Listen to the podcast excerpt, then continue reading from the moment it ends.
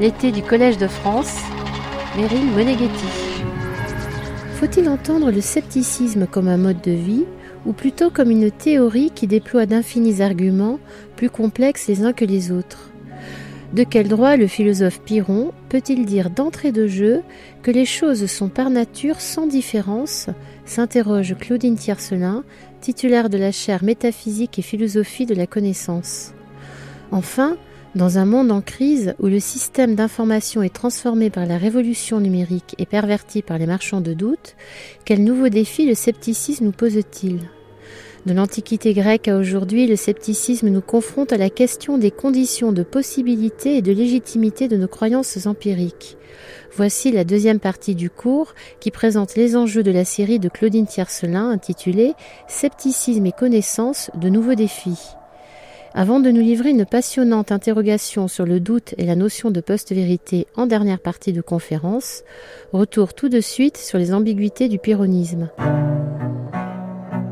Nous gagnons le Collège de France le 14 mars 2023 pour le cours de Claudine Tiercelin, aujourd'hui Scepticisme et connaissance de nouveaux défis, partie 2. Bien, Pyrrhon, pour sa part, n'a rien voulu écrire. Hein on peut sans doute en conclure déjà que sa philosophie était une pratique, un style de vie, plutôt un, mode de conduite, plutôt qu'une théorie. Mais ça n'empêche pas non plus qu'il ait pu avoir des raisons d'adopter et de recommander ce style de vie. Le problème devient alors de savoir celui que vous allez retrouver tout au long de l'histoire du scepticisme, si le sceptique peut vivre son scepticisme.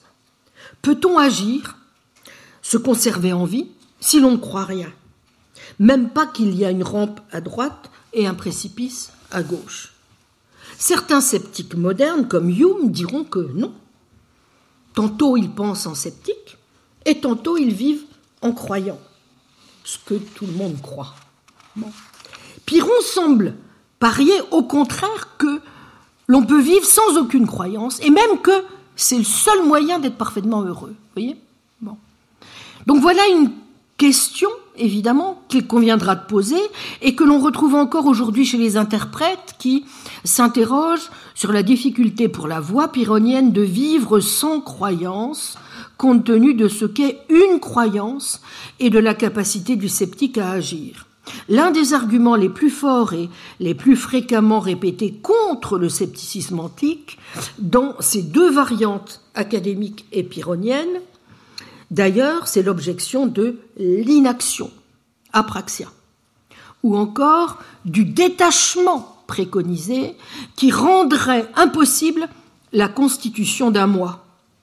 Voyez sur ce point, outre les travaux classiques de Jonathan Barnes, Michael Frede, Miles Burnett, ce plus récent de Diego Machuca, de Richard Bett, de Gisela Stryker. Nombreux sont ceux qui s'efforcent de comprendre ce qu'il faut mettre sous cette idée, n'est-ce pas, de force égale, s'interroge sur l'aspect oppositionnel du scepticisme pyrrhonien via la présentation qu'en donnera Sextus, c'est-à-dire la suspension du jugement et sur la question de savoir dans quelle mesure le scepticisme ancien est viable aujourd'hui. Deuxième série de remarques. Loin de moi, bien sûr, l'idée de présenter en détail les analyses qui n'ont cessé de fleurir et qui alimentent encore la recherche contemporaine, laquelle, au demeurant, a fait des progrès considérables sur le simple plan de l'édition du corpus, pour ne citer que la, la classification des témoignages par de Cleva-Chesi, les Testimonia d'Enesidem par Roberto Polito en 2014, sur la manière de lire, d'argumenter, d'interpréter, d'évaluer tel ou tel propos avec les limites que l'on sait, puisque ben, Piron, notamment, n'a rien écrit et qu'on est donc condamné à s'appuyer ce qui nous est rapporté par tel ou tel de ses adorateurs ou innombrables détracteurs. On peut en dire autant du renouvellement des interprétations, lesquelles varient considérablement, non seulement selon les époques, mais selon même, on le voit très bien, les traditions philosophiques. Chacun ou presque a son piron favori mais aussi son pyrrhonisme favori. Bon. Et pas plus que Villemin, dont le texte a fait l'objet de nombreux commentaires récemment dans le numéro de Philosophia Scientiae qui lui a été consacré, je n'échappe sûrement à la règle. Bon. En France, rares sont, il faut bien le dire, euh, les détracteurs de Piron. Déjà évoqué l'éloge dithyrambique que fait de lui Marcel Conche, mais euh, aussi euh, Victor Brochard qui dit son admiration pour l'ascète grec, ou Léon Robin dont on sent poindre l'admiration dans son Piron et le scepticisme grec pour cet homme assoiffé de paix intérieure. Bon. Alors ce qui frappe surtout, quand même, comme le notait Jacques Brunswick, c'est que dans la tradition biographique qui nous reste, deux images, vous voyez, paraissent se superposer en permanence. Et combien ajouterais-je ce qui peut apparaître comme un défaut du personnage Piron pour ses détracteurs, devient au contraire la preuve d'une remarquable qualité pour ses adorateurs. Ainsi voit-on Nosifane, un des maîtres d'Épicure, déclaré, je le cite, qu'il fallait adopter pour la disposition diathésis celle de Pyrrhon, mais pour les raisons logoï, euh, les siennes propres. Il disait souvent aussi qu'Épicure, émerveillé par le style de vie de Pyrrhon, lui demandait continuellement des informations à son sujet. Bref, ce qu'Épicure est censé priser chez Pyrrhon, c'est le fait que les discours, les raisons ou les justifications théoriques, les logoïs du philosophe, valent moins que ses actes ou que sa façon d'être, son attitude, confirmation s'il en était besoin que la sagesse de Pyrrhon est avant tout, n'est-ce pas, dans son mode de vie. Quant aux détracteurs, comme on l'a noté avec Cicéron, ils insistent sur l'absence d'empathie ou sur l'inhumanité dont témoigne à leurs yeux l'Olibrius. Ce peintre raté devenu philosophe, dont se gargarise Diogène Laërce, qui nous présente un Pyrrhon insensible jusqu'à l'extravagance, au point, je cite, de suivre ses principes dans la vie réelle, n'évitant rien, ne se gardant de rien, prenant toute chose comme elle venait, chariot, précipice, chien, ne se fiant absolument pas à ses sens. Fin de citation. Diogène Laërce, 962. Voilà bien tout de même, vous avouerez, un témoignage un peu, un peu étrange. Donc Pyrrhon serait indifférent à tout mais ne s'en remettrait en rien à ses sensations. Mais c'est donc bien qu'il a un avis épistémique et pas seulement moral sur les dites sensations qui semblent bien remettre en cause. Et puis, pourrait objecter un lecteur d'Aristote. Pourquoi quelqu'un marche-t-il vers Mégare au lieu de rester tranquillement chez lui et de penser qu'il marche? Métaphysique 1008 B15. Et pourquoi au lever du jour ne marche-t-il pas tout droit sur un puits ou un ravin? S'il en rencontre un, mais le voit-on y prendre garde, comme s'il ne croyait pas qu'il est également bon et pas bon d'y tomber? Métaphysique Kama 1008b20.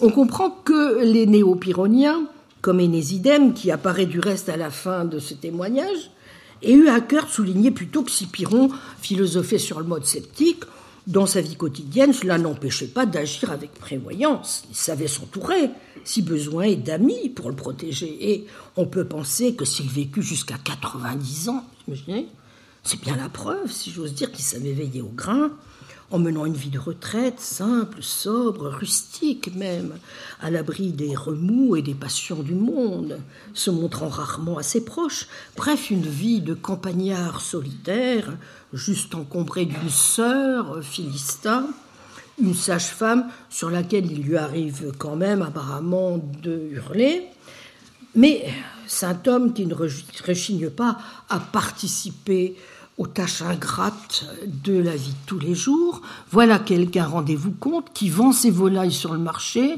qui, modèle de féminisme, fait le ménage, etc. Diogène Laërce, 966.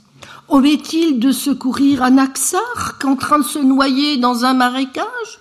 Ses fans y verront non pas une marque de non-assistance en personne en danger, ou d'ingratitude envers celui euh, qui lui a quand même tout appris sur Démocrite, mais au contraire, la preuve que voilà bien quelqu'un qui sait vivre selon ses principes et se montrer assez sage pour être jusqu'au bout radicalement indifférent à tout, à sa condition sociale, à sa réputation, à la douleur, aux autres, à la vie comme à la mort. Voilà donc quelqu'un qui sait être toujours dans le même état, pratiquer une véritable ascèse du détachement, sans céder à l'agitation des foules, qui sait se protéger de tout ce qui pourrait le toucher, qui au plus fort d'une tempête sait qu'il faut imiter le cochon qui continue de manger, bref, tâcher de se maintenir dans un état semblable d'imperturbabilité ataraxia, qui sait tirer les conclusions qui s'imposent pour les valeurs morales, des analyses qu'avait menées Démocrite à propos de l'irréalité des qualités sensibles, personne n'accédant à la nature des choses, le miel, concluait Démocrite, n'est pas plus doux qu'amer parce que seuls les atomes et le vide sont réels. Chiche, les valeurs morales, de même, ne sont donc que des attributs arbitraires, des effets de la coutume et de l'habitude, en un mot de pure projection, responsables de nos troubles, de nos souffrances, et dont il faut, si l'on est conséquent, savoir se débarrasser. Je cite.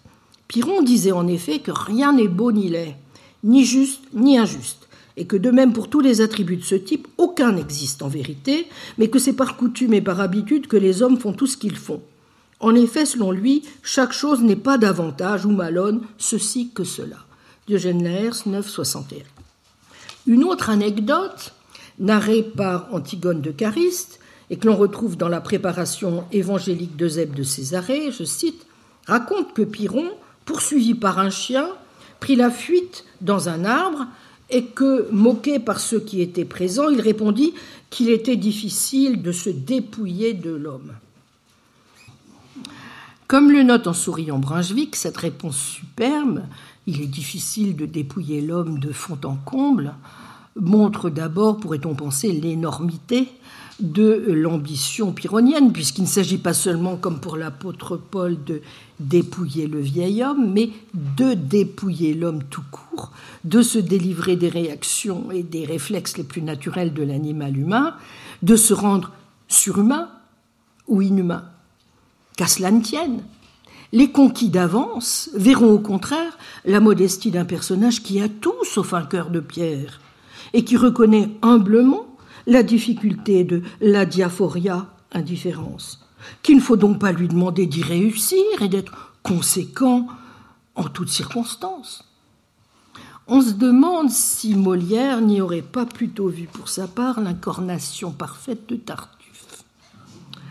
Bref, la dissension entre les témoignages, comme ce double visage qu'offre Piron, explique peut-être que dès l'Antiquité, voyez, on est discuté, ainsi que la thèse Laërce, pour savoir si l'idéal des sceptiques, c'était l'insensibilité, l'apathéia, au risque de l'inhumanité, ou bien la douceur, praotès, gage d'une sagesse apaisée. D'où les deux versions possibles du scepticisme qui seront assez nettement euh, distinguées dans la suite de son histoire, comme le rappelle Brunswick un scepticisme sauvage ou rustique, n'est-ce pas, selon les appellations désormais d'usage, qui s'interdit toute espèce de croyance, même celle qui gouverne habituellement la vie quotidienne. Et ce scepticisme-là n'est compatible avec l'action que si l'on admet que la vie pratique peut se guider sur les apparences auxquelles l'agent n'accorde aucune valeur cognitive, et un scepticisme que l'on dira par contraste urbain, si vous voulez, ou civilisé, qui ne critique que les prétentions des philosophes et des savants à connaître la nature réelle et cachée des choses, et qui ne se gêne nullement pour donner son assentiment, fût-ce sous une forme faible, à leurs apparences. Il est frappant de constater à quel point, ça me frappe de plus en plus dans les différentes euh, euh, interprétations qu'on voit à travers les âges, et notamment les interprétations les plus récentes, à quel point ceux qui insistent sur le profit à retirer de la défense d'un mode de vie conduisant à un ascétisme fondé non pas sur un renversement des valeurs, n'est-ce pas, sur le modèle des cynismes anciens, mais à un abandon pur et simple de tout jugement de valeurs, sont aussi ceux qui rappellent l'influence sur Péron des sages indiens rencontrés durant l'expédition d'Alexandre. Nombreux sont les turiféraires contemporains à souligner la proximité du personnage avec le bouddhisme, à comparer l'ataraxia au nirvana, explicitement mentionné comme une possible valeur d'acte. On voit moins en Pyrrhon le fakir dont se moquait gentiment Vuillemin qu'une pensée qui pourrait aider au lâcher-prise, conforme qui plus est à des recherches récentes menées en psychiatrie, qui montre tout le bénéfice que l'on peut retirer pour soigner les dépressions dans le fait de se détacher des pressions cognitives. On interprète le fameux adoxastos, vous voyez, euh, non comme l'absence de croyance, mais comme l'absence de croyance dogmatique. Et On loue donc la plasticité et la flexibilité psychologique, l'aptitude à la méditation, proche des sagesses indiennes, propice aux mécanismes qu'on appelle désormais de diffusion cognitive, que Piron mettrait ainsi en valeur. Pour rester dans la pathologie, voire dans la psychiatrie, il faut bien avouer que la capacité de séduction du personnage, ou gourou, laisse tout de même un peu rêveur. les éloges dithyrambiques d'un Épicure ou d'un Timon qui, dans ses hymnes d'Almoy, demande à son maître le secret de sa sérénité imperturbable, vous vous souvenez du sketch de Francis Blanche, bon, et l'exalte comme un incomparable guide de vie, la kyrielle de disciples prêts à tout pour lui sauver la mise, quand lui, en revanche, se soucie comme d'une guigne de leur venir en aide, ou encore quand on lit qu'Anaxarque, euh, que Piron n'aide pas à sortir du marécage où il s'est vautré, est le premier à le féliciter de ne pas l'avoir secouru, à faire l'éloge de son indifférence et de son absence d'attachement, Diogène Laërce 963, on se dit quand même que certains mécanismes comme ceux désormais bien connus de l'emprise, de la manipulation, voire de la perversion narcissique ne sont peut-être pas si loin. je vous renvoie à ce sujet au tableau éloquent que dresse du narcissisme et de ses nombreuses variantes, avec force illustration contemporaine, notamment des hommes politiques, dont un portrait de Donald Trump, la psychiatre expérimentée Marie-France Irigoyen dans son livre Les narcisses. Mais trêve de psychologie ou même de psychiatrie. Ce qui nous importe, évidemment, c'est bien ce que l'on peut comprendre des propos, donc, et non des positions, pour rester bien dans la perspective de la goguet pyrrhonienne, qui aurait donc tenu le doux Pyrrhon. Bon, pour tenter d'y voir plus clair, faut ici se reporter au résumé transmis plus ou moins littéralement par Aristoclès de Messine, philosophe péripatéticien du début du Ier siècle, lui-même cité par l'apologiste chrétien de Eusèbe de Césarée au début du IVe siècle, préparation évangélique, 14-18, 2, 4, unanimement tenu pour un document capital sur le pyrrhonisme de Pyrrhon, malgré les difficultés d'interprétation qu'il continue à présenter. Et une fois encore, s'il existe des commentaires plus récents, pour ma part, je pense qu'il faut se reporter à l'analyse que je continue de juger la plus incisive, qui est celle qu'en avait proposée Jacques Brunswick, dont je me rends compte du reste qu'il renvoie encore presque tous les commentateurs les plus récents. Découpons à la suite de Brunswick le texte. Premièrement, Piron n'a rien laissé par écrit, mais son disciple dit qu'il est nécessaire pour qui veut être heureux de considérer les trois points suivants. Premièrement, quels sont les caractères des choses selon leur nature. Deuxièmement, de quelle façon nous devons être disposés envers elles. Enfin, quels bénéfices ceux qui sont ainsi disposés y trouveront. Bon.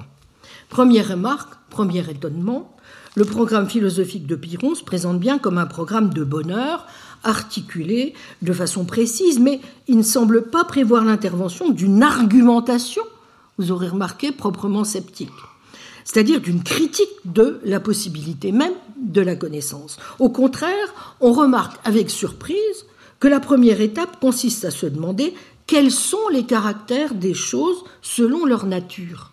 Bon, comme le remarque Brunswick, un néo-pyrrhonien froncerait immédiatement le sourcil, puisque comment s'interroger sur la nature des choses avant de savoir si nous avons les moyens de répondre à cette question, n'est-ce pas? Aux surprises, Pyrrhon y répond.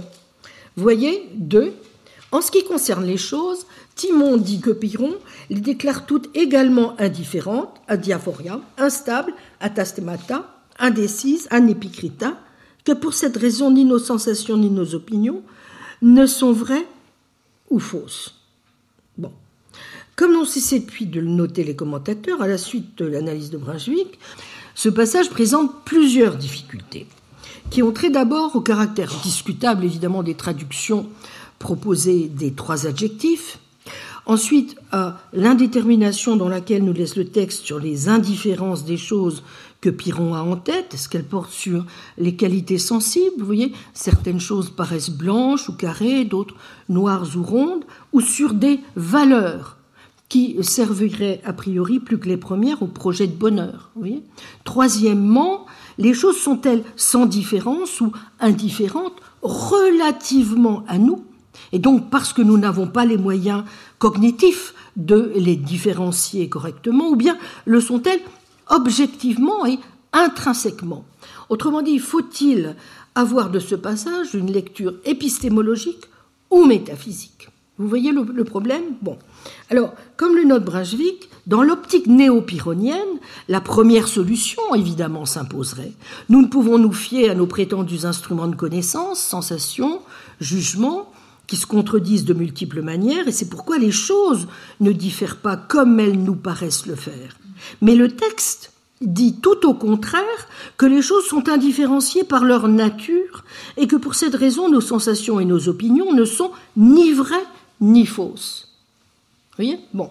Mais alors, de quel droit Piron peut-il dire d'entrée de jeu que les choses sont par nature sans différence? Le texte ne contient pas la moindre trace d'un argument. Alors peut-être faut-il comprendre que cette thèse, loin de reposer sur une prémisse logiquement antérieure, n'est que l'envers d'une constatation tenue pour une vérité d'évidence.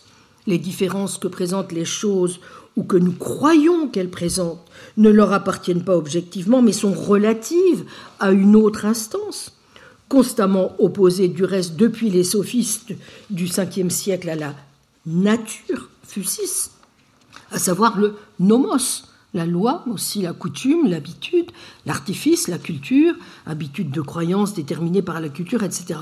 Et nous avons déjà vu Piron faire usage d'une opposition toute semblable entre vérité et nomos. Vous vous souvenez du passage que j'ai cité de Diogène Laërce Il disait que rien n'est beau ni laid, juste ni injuste, et que de même en toute chose rien n'est ceci ou cela en vérité, mais que c'est par coutume, nomos, c'est par habitude, ethos, que les hommes font tout ce qu'ils font, car chaque chose n'est rien, ceci plutôt que cela, fin de citation. Il n'empêche, en l'absence d'arguments, bah, il est difficile de savoir quelle est la portée exacte des généralisations que contient le texte. De même en toute chose, chaque chose se limite-t-elle au genre de choses dont cela a un sens de dire qu'elles sont belles ou laides, justes ou injustes, et autres prédicats de valeur du même type Ou bien s'étendent-elles aussi au genre de choses à propos desquelles on prononce des jugements dits de réalité, comme ceci est blanc Vous voyez le point? Bon. Alors, cette dernière possibilité n'est nullement exclue, notamment si on songe aux attaches démocritéennes dont j'ai déjà parlé de Pyrrhon, mais dans le même temps, la structure du passage de Diogène Laërce, n'est-ce pas, paraît aller dans le sens d'une limitation du propos au prédicat de valeur. Vous Bon. Donc la prise en considération de l'action humaine est ici manifestement centrale et les jugements de valeur sont ceux qui orientent l'action. Bon, deuxième série de difficultés. Si nous revenons maintenant au texte d'Aristoclès, comment comprendre que l'indifférenciation objective des choses est pour conséquence le défaut de fiabilité de nos sensations et de nos opinions? Beaucoup d'interprètes pensent pouvoir justifier cette inférence. Voici ce qu'ils disent. Si les choses sont objectivement indéterminées, les sensations et les opinions qui nous les présentent comme déterminées de telle ou telle manière n'ont aucun titre à notre confiance. Mais on peut douter que les raisons qui ont conduit Piron à l'affirmation de l'indétermination des choses soient entièrement indépendantes du conflit des opinions et de leur faillibilité. Or, si cette indépendance n'est pas assurée, on le fait tomber dans un cercle vicieux, vous l'aurez compris, c'est-à-dire le défaut de fiabilité des opinions entraîne l'indétermination des choses, laquelle entraîne le défaut de fiabilité des opinions. Vous y êtes? Bon. Alors, troisième série de difficultés, celle qui concerne pour finir la partie C de notre passage, qui décrit en principe le type de discours, donc, voyez, qui correspond à l'attitude recommandée par Piron. Mais elle est d'interprétation tout aussi difficile, et plusieurs choix de traduction sont possibles. Il est seulement à peu près certain, considèrent les commentateurs, que les occurrences répétées du verbe être ne sont pas à prendre dans le sens existentiel, mais qu'il faut, comme souvent, sous-entendre un prédicat quelconque.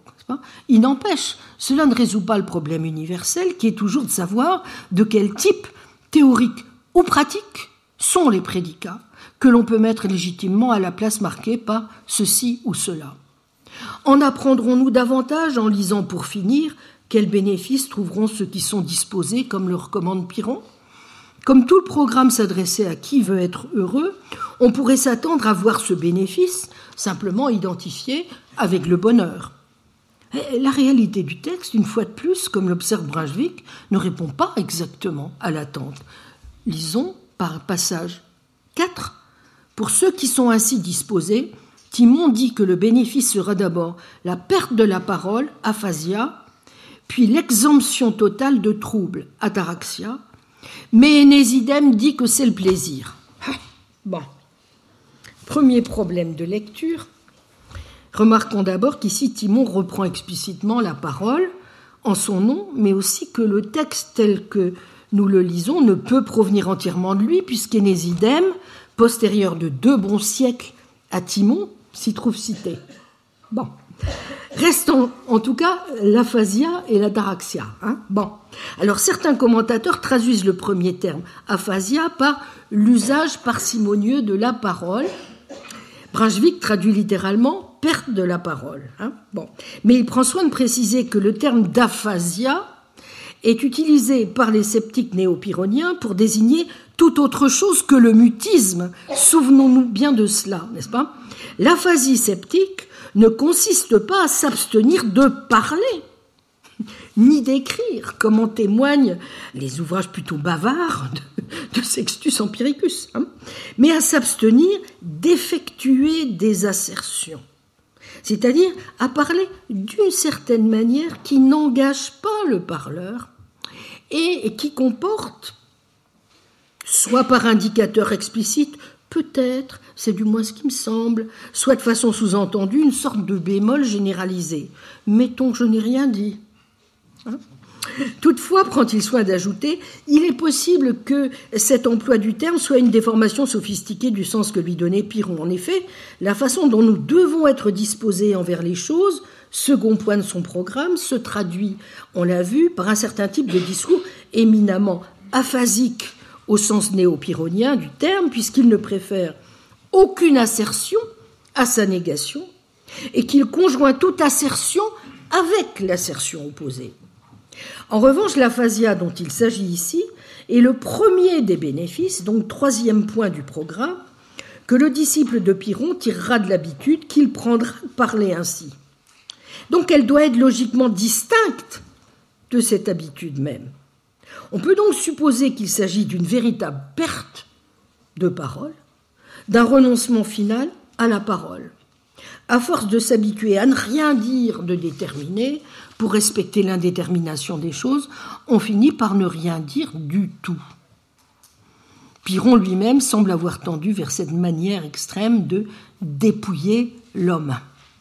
Mais si cette interprétation est correcte, ce que je crois, à la suite de Brunswick, alors cela veut dire que nous nous trouvons quand même face à un énoncé typique de ce que dénonçait Aristote dans un passage célèbre de la métaphysique, Gamma 4, 1008a 31-34, et d'une violation manifeste du principe de non-contradiction.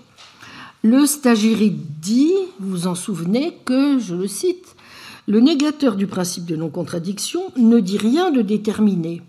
Il ne dit en effet ni que c'est ainsi, ni que c'est non ainsi, mais que c'est ainsi et pas ainsi, et inversement, il en vient même à nier les deux en disant que ce n'est ni ainsi ni pas ainsi. Page 79 dans la traduction de Jean-François Prado, Puf Quadrige 2022. Mais de ce fait, considère Aristote, il ne dit rien. Et celui qui ne dit rien, je le cite, est semblable à un légume. 1006 à 15 bien qu'il soit peu probable pour des raisons chronologiques qu'Aristote et Pyrrhon ont vu, euh, et que l'on puisse également douter que Pyrrhon ait eu l'intention de rejeter formellement le principe de non-contradiction en tant que principe universel, la rencontre, comme l'observe Brunswick, euh, euh, reste frappante. Je le cite. Tout se passe comme si Pyrrhon avait pensé que l'on pouvait et que l'on devait parler, comme Aristote disait qu'on ne le devait pas et qu'on ne le pouvait pas. Et tout se passe comme s'il avait accepté l'issue promise par Aristote, à qui s'obstinerait à parler ainsi, à savoir le silence végétal de l'infra-humain. Fin de citation, page 472. Alors, sans doute, cela est-il conforme aussi à une certaine tradition grecque, après tout, qui situait classiquement l'homme entre la bête et Dieu et posait une sorte d'équivalence paradoxale entre deux manières de dépouiller l'homme, l'une vers le bas, qui tend au mutisme animal ou même végétal, et l'autre vers le haut, qui tend à l'imperturbabilité divine, comme en témoigne d'ailleurs l'adresse de Timon à son maître Voici, ô Pyrrhon, ce que mon cœur se languit d'entendre. Comment fais-tu donc, étant homme, pour mener si aisément ta vie en toute sérénité, toujours sans souci, sans agitation, toujours dans la même disposition, sans prêter attention aux misères d'une science au langage charmeur? Seul tu sers de guide aux hommes à la façon du Dieu qui, menant sa course autour de la terre, boucle sa boucle en montrant le cercle incandescent de sa sphère bien arrondie. À quoi Pyrrhon, par l'entremise de Timon, tout du moins, répondrait Je te dirai ce qui me paraîtait être une fiction pour règle droite de vérité. Je te dirai quelle est la nature éternelle du divin et du bien, d'où vient pour l'homme la vie plus égale. Autre manière de dire, comme le note Stéphane Marchand, que la sérénité se gagne contre les sirènes de la science ou de la sagesse c'est-à-dire vraisemblablement contre les discours trompeurs des philosophes qui promettent le bonheur. Et telle sera bien, comme le rappelait Brunswick, la démarche des néo-pyrrhoniens, qui avaient eux-mêmes renoncé à comprendre logiquement le passage de l'aphasia végétale à l'ataraxia divine, pour faire saisir comment l'esprit en quête de certitude pour apaiser son trouble finit paradoxalement par trouver son apaisement dans le renoncement à toute certitude, il racontait c'est déjà l'image que je citais tout à l'heure, n'est-ce pas? Comment le peintre appelle, désespérant de rendre sur sa toile l'écume du cheval, finit par y jeter son éponge et obtient ainsi l'effet même qu'il recherchait. En transposant cette comparaison dans l'ordre pratique, on pourrait suggérer que la même aventure est arrivée à Pyrrhon, en se dépouillant de tout désir, de tout affect, de toute inclination, en se faisant indifférent et insensible à tout et à tous, il a trouvé, dit Brunswick, je trouve cette formule superbe, dans le désespoir la béatitude inespérée. citation. Et sans doute n'est-ce pas un hasard non plus si, comme le remarque toujours Brunswick, mais cette fois dans l'article superbe qu'il a fait dans le savoir grec, Scepticisme, page 1014-1015, que je vous recommande, où commentant Énésidème, il remarque évidemment que même sur le, sur plan historique, on sait fort mal ce qui s'est passé entre Timon et Énésidème. Hein, ce dernier a quand même voulu, en désaccord avec la dérive dogmatique de l'Académie, devenue le lieu où, selon lui, des stoïciens se battent contre des stoïciens, reprendre le combat contre le dogmatisme stoïcien et ressusciter, sous le patronage de Pyrrhon, un scepticisme pur et dur. À savoir un néopyronisme où il ne suffisait plus de nier l'existence ou la possibilité des impressions cognitives, ce qui était encore opposé évidemment à un métadogmatisme à un autre, mais se présentait comme un scepticisme qui parvenait à s'auto-éliminer en se comprenant dans son propre domaine, et donc en soumettant le langage et la pensée à une épreuve acrobatique. D'une manière générale, le pyrrhonien ne détermine rien, même pas que rien n'est déterminé. Ne pouvant trouver de moyens d'exprimer ce que nous pensons, nous l'énonçons ainsi. Lorsqu'il dit je ne détermine rien, c'est-à-dire je ne tranche aucune question par oui ou par non, le sceptique professe ne pas déterminer davantage la question de savoir s'il détermine ou non quoi que ce soit. Ce repliement sur elle-même des formules typiques, vous voyez, du scepticisme, en rien davantage, toutes choses sont indéterminées, à tout argument s'oppose un argument de force égale, deviendra systématique nous le verrons en examinant les modes du scepticisme chez Sextus, hein, chez Agrippa, tout ça, euh, c'est vraiment la, méthode systématique qui va être employée euh, par les sceptiques anciens. Le sceptique est alors clairement défini comme celui qui ne donne en rien d'avantage ou malone son assentiment à paix plutôt qu'à non paix. Mais si cette formule s'applique à elle-même, il faut comprendre aussi qu'il ne privilégie en rien davantage l'attitude exprimée par en rien davantage par rapport à l'attitude exprimée par la formule opposée en quelque chose davantage, qui est la négation même de l'époque sceptique.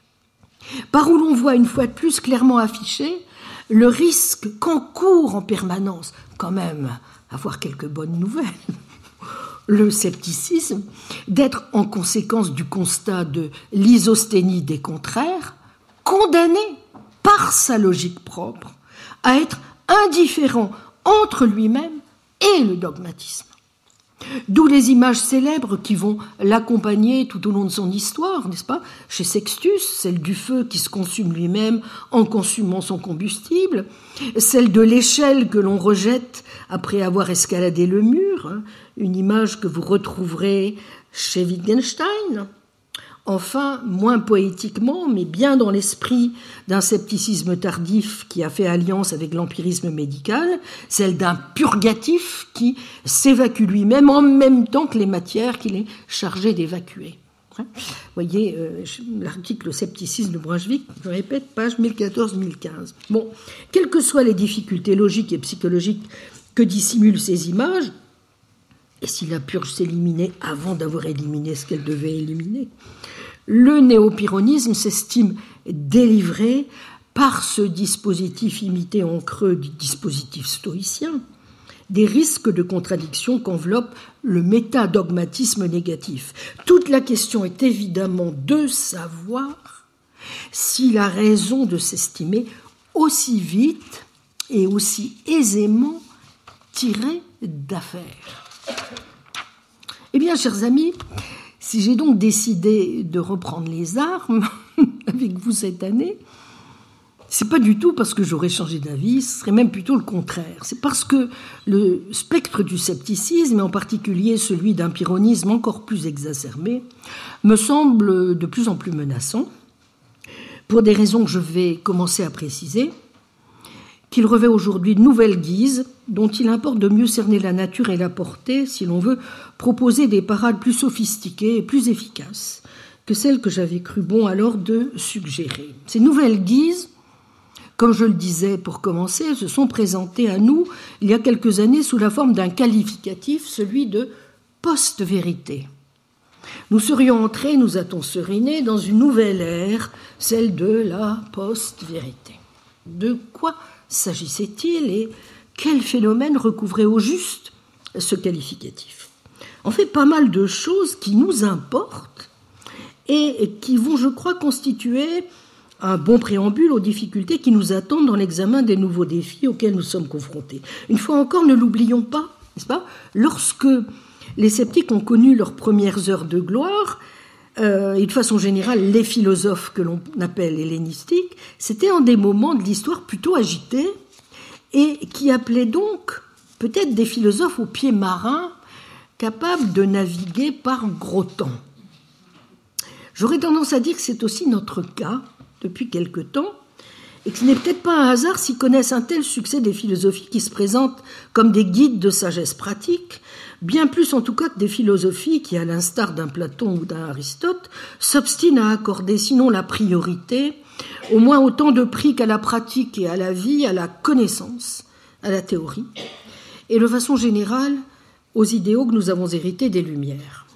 Pour certains philosophes rompus au cynisme postmoderne triomphant des années 70, il y avait là un air, comment dire, de déjà-vu.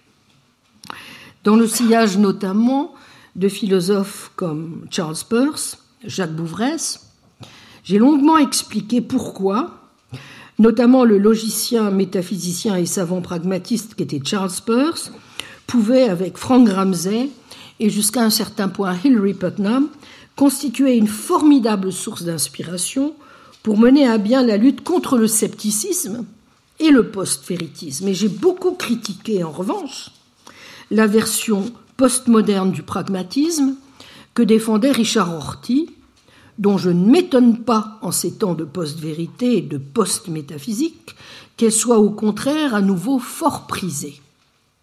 Dans tout ce remue-ménage, il y avait aussi un peu d'agacement, je dois dire. Allait-il donc falloir une fois de plus monter au front, après avoir dépensé tant d'énergie, pendant plus de 40 ans à critiquer l'insouciance paresseuse des relativistes et sceptiques de tout poil, qui n'auront eu de cesse de déconstruire et de suspecter systématiquement la vérité elle-même, mais aussi la raison, de juger avec mépris les entreprises de connaissance, forcément coupables de logocentrisme, comble de paradoxes d'indifférence aux différences, d'insensibilité aux joies infiniment supérieures de l'art, de la littérature, du ressenti ou de la vie, et de toutes sortes d'abus d'autorité et de pouvoir. En tout cas, quand on se réclame, comme c'est mon cas, de cette ancienne et forte tradition française, on est depuis longtemps convaincu que des valeurs comme le respect des faits, des preuves empiriques, de la vérité objective, de la science, mais bien plus largement de la connaissance, sont somme toute fort banales, qu'elles sont impuissantes sinon le seul vecteur de liberté et d'émancipation, partant non négociables. Et qu'à l'inverse, l'adoption des modes élaborés dans les alentours, partant de héros et héros du postmodernisme, dont on voudrait désormais nous faire croire aux références qu'on les aurait mal lus, déformés et trahis, n'aura conduit qu'à diverses moutures de nihilisme et de cynisme et produit l'exact opposé de la promesse démocratique qu'on a voulu et veut encore nous vendre. Un salmigondi de posture profondément antidémocratique et sectaire, privant les plus fragiles des seuls moyens efficaces de protection contre les pires formes d'autoritarisme et de dogmatisme. Autant dire que j'ai toujours fait mien le diagnostic qu'avait posé il y a près de 40 ans, en 1984, Jacques Bouvresse dans Rationalité et cynisme. Vous voyez notamment page 97. Et puis, source d'agacement encore, que de grandiloquence dans cette sacralisation de la post-vérité, élu mot de l'année en 2016. On voit là bien une crise. Que mensonges, entourloupes et autres enfumages soient désormais omniprésents, que les gens se soucient peu de ce qu'ils disent et croient, qu'on en soit désespéré de l'idée même de vérité, quelle nouvelle Comme si tout cela n'était pas monnaie courante depuis au moins les sophistes. Mais surtout, me disais-je, pourquoi s'acharner à lutter contre des individus qui ne voient pas d'emblée, comme ce fut le cas de mon collègue et néanmoins ami Richard Horty, auquel je n'ai cessé de m'opposer, en toute amitié, que la vérité est bien une propriété de nos assertions, partant qui nous engagent, et non une petite tape dans le dos que nous leur adressons, ou simplement ce que nous estimons être en accord avec ce que croient et disent nos pères en conversant avec eux et qu'un énoncé comme, je cite Rorty, je n'ai pas beaucoup de goût pour des notions comme celle de vérité objective, est un oxymore. Que l'on sache, les menteurs eux-mêmes ne pourraient exprimer intentionnellement de fausses assertions s'ils ne croyaient pas au moins minimalement à la réalité de quelque chose comme la vérité objective. Toutefois, on serait mal avisé, évidemment, de sous-estimer la puissance d'attraction et la gravité de la post-vérité qui, comme toutes les idées forces, recouvre naturellement quantité de choses, même si le cœur du réacteur reste bien celui d'un certain rapport que nous entretenons avec la vérité. Certes, le terme lui-même fait, je dirais, depuis quelque temps, un peu moins recette. Il y aurait beaucoup à dire là-dessus. Et le retour fracassant de l'histoire n'y est sûrement pas pour rien. Multiplication des attentats terroristes, catastrophes climatiques, effets dévastateurs de la pandémie, invasion de l'Ukraine, tout cela n'aura pas peu contribué, je pense, à calmer les post-véritistes fanatiques et à remettre quelques pendules à l'heure. Rien de tel que la confrontation avec le réel pour provoquer chez les plus récalcitrants le malaise du doute authentique et la remise en cause critique des croyances les mieux enracinées, mais aussi de mettre à mal dans le même temps les doutes relativistes et sceptiques par trop extravagants. Nous verrons combien ce constat compte dans notre lutte contre le sceptique. Tout n'est donc pas affaire d'interprétation et de marge. Il y a bien du hors-texte Est vrai ce qui est bel et bien en accord avec la réalité Ça existe en vrai Des gens égorgés, décapités, défenestrés, violés, enlevés, massacrés Vous m'en direz tant. Mais rien de tel aussi que les horreurs, notamment de la guerre, pour mesurer l'empire de la propagande, l'ampleur de la désinformation, les possibilités inouïes de manipulation et d'instrumentalisation, le degré impressionnant de l'inventivité technologique avec son éventail de subtils bidouillages, de mensonges effarants et d'insolentes falsifications des faits, mieux identifiés désormais comme constitutifs précisément de la post-vérité dont l'un des traits est bien d'être le fruit d'une société qui, à l'échelle mondiale, multiplie les canaux de communication et d'information et donc de possibles désinformations par des individus peu scrupuleux ou parfaitement malhonnêtes. De fait, si le phénomène de post-vérité a pu, il y a une dizaine d'années à présent, retenir autant l'attention, c'est parce que l'on s'est rendu compte à quel point il était devenu à la fois banal et global. Il n'était pas dû à telle ou telle gigantesque catastrophe qui se serait produite ici ou là, à telle ou telle dictature particulièrement féroce. Il sévissait partout. Et l'on s'est aperçu aussi que s'il avait pu dans le monde entier prendre autant d'ampleur, c'est en partie pour des raisons technologiques, et notamment parce que les médias sociaux n'étaient plus seulement comme cela avait toujours été le cas par le passé, les véhicules de stratégie politique de désinformation, de mensonges éhontés, de propagande, mais qu'ils étaient par leur fonctionnement même la source d'une dérégulation massive de la communication, des pourvoyeurs d'ignorance, de déni de savoir et de mépris pour les normes mêmes du discours public. De toute évidence, le problème ne concernait plus les seuls logiciens et épistémologues, habitués par profession à analyser la vérité, les preuves, les faits, l'éthique de la croyance, à dénoncer sophismes, contradictions et paralogismes, à décortiquer les formes d'inférence et de raisonnement, les vertus épistémiques, etc. C'était bien du monde réel qu'il était question. It's real world stuff. Hein. D'où la nouveauté et la gravité, en ce sens, des défis. Il s'agissait plus seulement d'observer, détailler la diversité des manquements minimaux à la vérité, d'être effaré par le culot et le degré auquel certains parviennent à s'en moquer et à s'en vanter. Ce que révélait au grand jour la post-vérité, c'est l'amplitude du spectre des mécanismes destinés à établir telle ou telle forme de domination politique. Et précisément, parmi les aspects les plus saillants, on relevait chez la plupart des négateurs et autres idéologues de la post-vérité, un niveau de scepticisme ou de doute carrément obscène.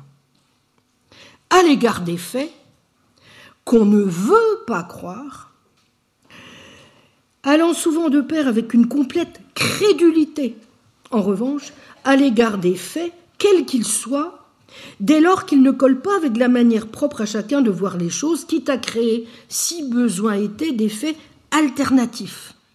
Le principal critère étant que ça aille dans le sens de ce que l'on croit déjà. N'est-ce pas? Bon.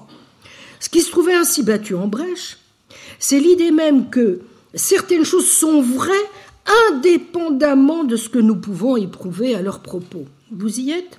Pour reprendre les termes de l'Oxford English Dictionary, la post-vérité dénotait, je cite, ces circonstances dans lesquelles les faits objectifs ont moins d'influence pour forger le débat politique ou l'opinion publique que les appels à l'émotion et à la croyance personnelle. Fin citation. Que des gens ne respectent pas la vérité ou la nient, cela a toujours existé. Et l'on sait même qu'en un sens, chercher à les en dissuader, c'est se lancer dans un dialogue de sourds. Mais ce que révélait la post-vérité, c'est moins un renoncement à la vérité que la subordination sans vergogne des faits à la croyance entretenue, assortie de la volonté de l'imposer aux autres, quelle que soit l'épreuve ou l'absence de preuves disponibles. Double domination idéologique et politique donc.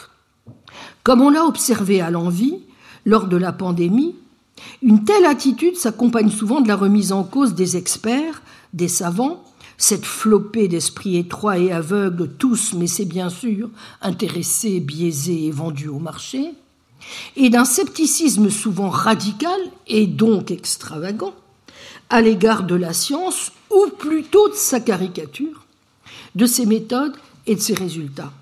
Après tout, s'il avait pu y avoir des doutes aussi artificiellement fabriqués par des marchands de doutes que ceux décrits en 2010 par Oreskes et Conway, qui montrèrent comment on pouvait dissimuler le lien entre le tabac et le cancer par des décennies de désinformation et de doutes, pourquoi n'en irait-il pas de même dans tous les cas? Nous verrons à quel point, vous voyez, ce passage de doutes locaux, gradués, justifiés, par souci de ne pas être crédule, euh, de se faire, comme on dit vulgairement, entuber, n'est-ce pas? À la radicalisation et à la globalisation du doute en tant que tel est symptomatique des formes délirantes que peut prendre le scepticisme. Tout cela se déroule encore aujourd'hui sous nos yeux. L'obscurcissement, l'usage sélectif des faits, le rejet de ce qui ne nous plaise pas, le déni de la science, qui n'est pas incompatible avec l'exploitation politique qui en est faite sur le changement climatique, le vaccin, la théorie de l'évolution, la rotondité de la Terre, l'abandon de critères reposant sur des preuves, evidence, le recours effréné au raisonnement de pacotille, ce que le logicien Peirce appelait sham reasoning, c'est-à-dire ce qu'on appelle aujourd'hui le raisonnement motivé, n'est-ce pas, qui est au principe des théories du complot, ce type de raisonnement purement décoratif où c'est la conclusion qui détermine ce que l'on fait mine de démontrer, que Dieu évidemment existe, que le colonel Dreyfus est forcément coupable, que votre goût pour la viande grillée au barbecue est bien la preuve de votre aveuglement patriarcal, qu'on n'accorde aucune espèce d'importance à la démonstration elle-même ou à la nature des preuves versées au dossier. Ah, l'écriture du fameux bordereau, si bien analysé par l'expert graphologue. Les innombrables biais et mensonges médiatiques, mais aussi le déclin des médias traditionnels, avec en prime nombre d'effets pervers. Les médias aimant plus la controverse que la vérité, ou s'abritant derrière la norme officielle du rapport équilibré, on juge nécessaire, comme sur la Covid ou le changement climatique, de fournir un contre-narratif faux à quelque chose de vrai ce qui permet précisément au raisonnement motivé de prendre racine, de créer un déni de discours et de donner une crédibilité indue à des opinions marginales ou qui sont à l'évidence de pure propagande. On guettera les déclarations fantasques de telle égérie ou prophétesse écologiste et on s'en délectera, ce qui dispensera de s'informer sur les études puisant aux meilleures sources de l'écologie politique dont la lecture pourtant indispensable serait trop longue et fastidieuse. À quoi il faut ajouter bien sûr le surgissement massif d'informations manipulées ou fake news, dont le principe n'est pas simplement d'être fausse ou biaisée, mais de l'être délibérément ou intentionnellement.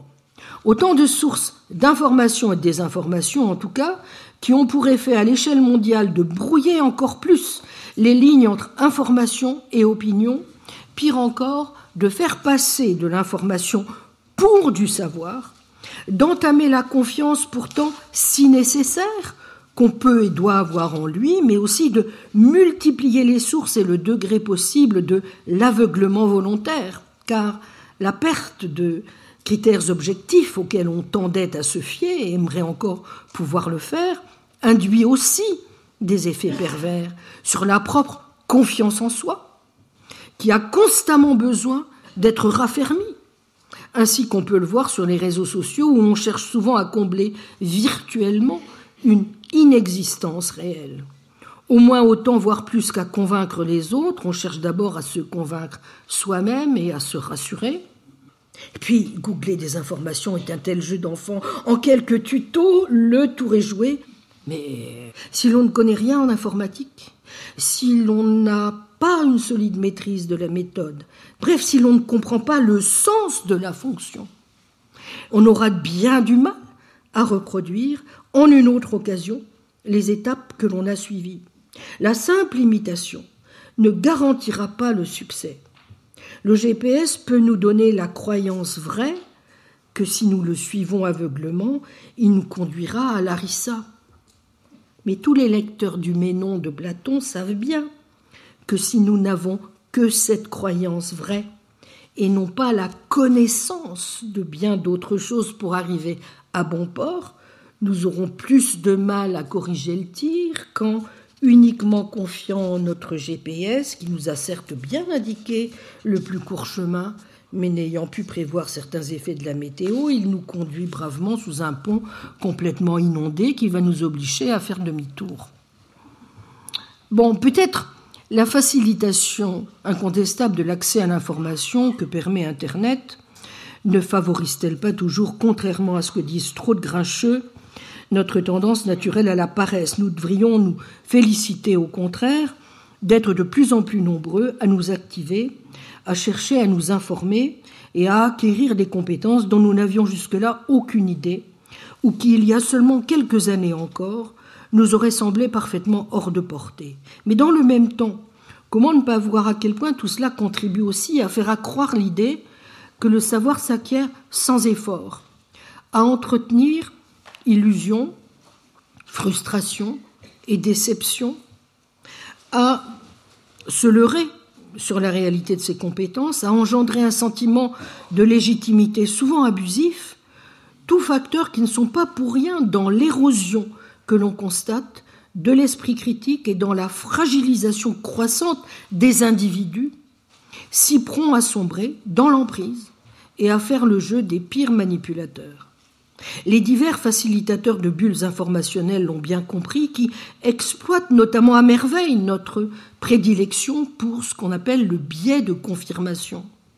Internet procure certes un accès immédiat à de l'information fiable pour quiconque prend la peine de chercher, mais force est de constater qu'il n'est devenu pour certains qu'une chambre d'écho que nous privilégions parce que nous y trouvons des gens qui pensent comme nous et qui disent exactement ce que nous voulons entendre. Internet serait, nous dit-on, encore la sagesse des foules. Mais cette externalisation du savoir, le crowdsourcing, n'est-ce pas, a ses limites, comme l'a d'ailleurs montré l'échec relatif des MOOC, Massive Open Online Courses. Car la connaissance, répétons-le pour terminer, n'est pas seulement de l'information, n'est pas seulement des croyances vraies, éventuellement obtenues par hasard, ni partagées, ni même fiables. Pour qu'il y ait savoir, faut non seulement des croyances vraies, mais des croyances justifiées ou assorties de raisons. Eh bien, je pense que face à ce paysage désertique, ce wasteland de plus en plus surpeuplé, on est tenté de donner raison à ceux qui nous répètent depuis des années qu'il est inutile de perdre son temps à rechercher la vérité, que de toute façon elle n'existe pas et qu'il vaut donc mieux jeter l'éponge. Eh bien, chers amis, nous allons essayer de montrer que tel n'est pas le cas. Le Collège de France et France Culture vous ont présenté la philosophe Claudine Tiercelin. Aujourd'hui, Scepticisme et connaissance, de nouveaux défis, partie 2. Sur les sites de France Culture et du Collège de France, vous retrouverez toutes les informations autour de cette diffusion, la vidéo de la conférence, ainsi que l'ensemble des cours de Claudine Tiercelin. Réalisation Nathalie Salle. Présentation et coordination Myrine Moneghetti.